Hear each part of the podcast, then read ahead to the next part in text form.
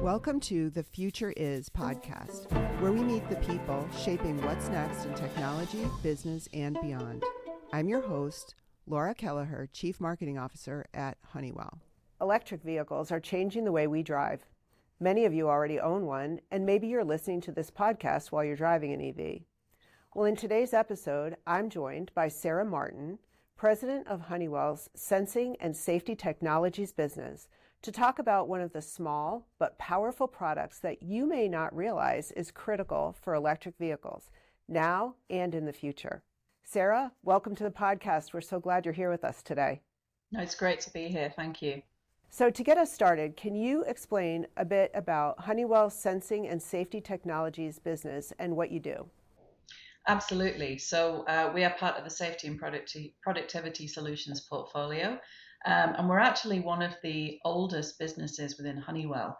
Um, we are a combination of the Advanced te- Sensing Technologies business and the Honeywell Gas Analytics business we integrated last year, creating this much bigger uh, more cohesive entity called Sensing and Safety Technologies. Between, uh, between the two businesses, we have over 75 years of innovation in sensing, in switching, in controls, and in instrumentation devices, all of them with some form of sensing at the core. We have a range of more than 50,000 products, and our products are used in critical healthcare, aerospace, defense, uh, transportation, um, uh, industrial safety, mining, and petrochemical applications. Um, we also have one of the widest ranges of sensing uh, uh, portfolios that's available anywhere. We have a strong core capability in optical technology, which is the use of light to sense. Um, we have a very strong MEMS uh, capability for things like pressure and flow and force, which is a circuit based sensing. We also have a fantastic capability in electrochemical uh, sensing and other forms of ability to sense gases. That's where toxic gas, flammable gas, um, anything that really helps, um, sorry, anything that really helps to keep people safe within the mining, petrochemical, and uh, general industrial or semiconductor fabrication space. So it's a very, very exciting place to be. Um, the sensor market's very healthy. The opportunity is strong and growing, and, and there's somewhat a revolution in sensing as, as a real means of being able to advance many of the macro trends that we're seeing today. What an uh, exciting and broad array of uh, products and solutions. Can you explain to me or, and, and, to our audience just a little bit about why this is so important to what Honeywell does and the offerings that we have, and maybe a little on what's on the horizon for your business? Sure. Um, so one of the big, um, one of the great important things about sensing is that sensing is, is a, an enabler, a facilitator of many of the macro trends that we're seeing today. Um, and we are the, the we're not the only sensing uh, business within Honeywell, but we are the largest, most comprehensive uh, sensing uh, portfolio. One of the most important macro trends that we know is important to Honeywell across the business and important, frankly, to uh, to, to, all all businesses and all markets is is sustainability. And within that, electrification and this kind of energy transition that we're seeing as we move to more hydrogen or other forms of clean energy um, economies the use of sensing within that space to detect, um, to keep people safe, to be able to help the, the rollout of, of more advanced technologies um, is absolutely critical. And one of the best examples, the most relatable examples, is within the electric vehicle space, um, particularly the lithium ion, but not exclusively the lithium ion uh, electric vehicle space. Yeah, so speaking of electrification and EVs, um, we know they're becoming more popular and you know more drivers are planning to switch to EVs in the near future. What are some of the biggest challenges to overcome as we accelerate adoption around EV? It, there, there's a number, um, and just to give some kind of relative size to what we think is going to happen, um, by 2030, it's projected there'll be more than 26 million electric vehicles on the roads in the US alone. We know there's legislation in other regions worldwide, like Europe, which will effectively prevent the sale of combustion engine vehicles after 2030. And, and by then, it's estimated that more than 60% of, of all the vehicles sold will have some form of electrification as a form, as a means of power. But it doesn't become, it's not a simple evolution. It's not a simple path to having all of this scale in electric vehicles. There's, there's two or three particular areas that need to be uh, focused on or problems to resolve. and that is the infrastructure. So the charging infrastructure for primarily the, the primary um, method of, of, creating electric vehicles with lithium ion batteries, and they'll need to be recharged. So the charging infrastructure is very, very important. Um, and and you know, depending on the country or the region or cities versus rural areas, um, the, there's there's relative differences in the availability. So that needs to roll out. The availability of lithium is obviously a, a core need, and then one of the biggest um, areas of of, of uh, to address um, is safety. Um, now, obviously, um, electric vehicles are inherently safe. We wouldn't drive them if they weren't. However, there are there are issues around lithium-ion batteries. Thankfully, very rare, but they do happen, where um, there are there are uh, situations where we have something called thermal runaway, and that is where the battery itself begins to self heat to an uncontrollable level.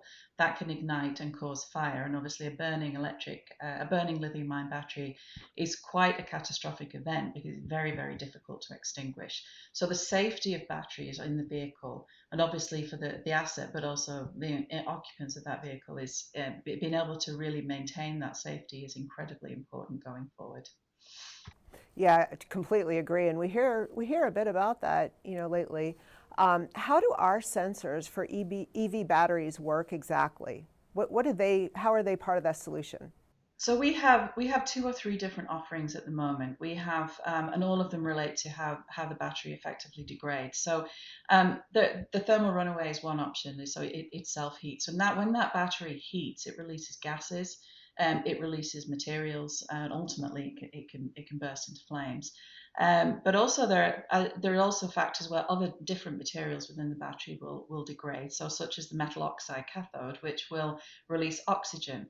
There are electrolytes in the battery which will ignite the oxygen, resulting in a similar situation. It, it results in flame and catastrophic failure. So we have developed a number of sensors, um, one of which is an aerosol sensor, which uses light, our optical technology I mentioned at the start, that uses light um, to detect the aerosols. And um, we have a pre- battery pressure sensor, which de- which de- uh, detects the, the change in pressure within the battery unit, and that will also determine that there is a failure. And we have new technology developed with our partner Nexceris, which actually um, is is able to detect off gassing very very early in the thermal runaway process, so much earlier than you would normally be able to detect normally be able to detect gas or debris or any other means of detecting flame. Um, and that's really important because the earlier you detect a potential battery failure, the earlier that notification can be, you know, in the vehicle to the occupants, etc., to to obviously allow the occupants to exit safely, but also potentially to protect the asset. And as we further develop this over time, it won't just be a monitoring device. It will ultimately, as, as, as sensing becomes more digitized, more intelligent, be able to not to predict and then ultimately prevent um, more catastrophic failure. So that that is the goal. It's a real revolution in our roadmap to be able to really drive on on vehicle in battery safety using sensing technology that's core to SST. Wow, yeah, so that's uh, very clear where the role of sensing is, is so critical to this transition. Speaking of sensors in general in your business, are there other ways that Honeywell's sensors are helping to accelerate electrification? Yes, there are. I mean, electric vehicles is just one example of, of many, many things that are happening around this, this huge macro trend that we have. The other one is in battery energy storage to support the utility power grid. There's a huge shift to renewable energy across many, many regions. In the US alone, there are nearly 4.8 gigawatts of energy storage, and that's enough to power 3.6 million homes, which on the US scale isn't a lot. But if you think exponentially how that will start to increase and the need to be able to, to deploy that on a grid scale and the need for, again, battery energy storage devices, very similar to the sensing capability we have, that opportunity to really support that rollout is, is quite significant. Um, another example is is with data centers. So we all know what data centers are. They, you know, the cloud is a wonderful thing, but it's really embedded into data centers that must never go down. They must never fail. Um, so they have they have to have full and total redundancy in place to ensure that they can continue to function. Um, and an interesting fact is that these data centers use about 10 times the power consumption of a typical American home. It's huge. So the, the need for, for battery safety is, is both on the vehicle but across the, the landscape of new technologies. Um, we're also developing um, hydrogen sensing capability. It is um, much more likely that hydrogen uh, fuel cells will be used to power heavier duty vehicles in construction, in agriculture. It, just the nature of, of lithium ion versus hydrogen uh, fuel cells renders hydrogen much more likely as a solution. Again, hydrogen is is uh, is something you need to have inherent safety around, and so you know part of our developing uh, portfolio will will help to resolve those issues. Yeah, that's impressive. What an exciting um, time to be a part of your business and, and really helping to drive this energy transition. On that note, what advice do you have for future engineers who might be interested in the technologies that you talked about today? I think the first thing is um, absolutely spot on thinking this is somewhere to grow and develop a career. We, we are really at the beginning of this type of technology. The, the whole, the way the world is powered is changing and it's changing faster than at any time in, in, in decades, if not, if not longer. And so to drive a, a career in, in energy transition, whether it's within vehicle technology, whether it's building technology or anything else, modes of transportation, um, absolutely a great place to really develop and be at the heart of something that will drive complete transformation in how our, how our, how we all live our lives. It's fantastic. I think it's important that they gain as much experience as possible with with businesses or, or, or with um, uh, within this space. Um, Honeywell offers a great intern program, for example, um, as do many others. Um, be super curious about everything. This these are not these are not um, while there are a lot of solutions out there within within this space, there's so much still developing and evolving that the rate of technology change is going to be vast. Um, so be super curious about what's going on, on and new forms of, of, of, really driving electrification will happen all you know consistently over the next years. Um, and the one thing that, that that drives my team in this, and I've noticed it here more than almost anything else we do, and it's a sense of real purpose about why this is important. Our aspect is safety we want to use our sensing technology and our instrumentation capability to keep people safe, to allow people to go home at night safely. Um, and so that is that sense of purpose resides across my team. And I have some of the best technologists, I think, personally um, available to me. And it's that sense of purpose that we're doing something for good that really drives their their their their desire to push further, to push faster, to deliver solutions to customers and really solve new problems. And solving new problems is what we all enjoy to do, all enjoy doing. So uh, I just have to say, uh, if you follow us online, you know you probably know that we call we refer to our employees as future shapers, and what you just said is it, it completely supports that when you join Honeywell, you know, you, you really are shaping the future. And um, I, I, love the passion behind that and how you think about your team and what they're doing. So speaking about that, you know, um, our podcast is very much about talking about the future and how it's how we're shaping it. But in every episode, we like to close with a question um, where you know we ask our guests to look back and tell us when you were younger, what did you want to be when you grew up?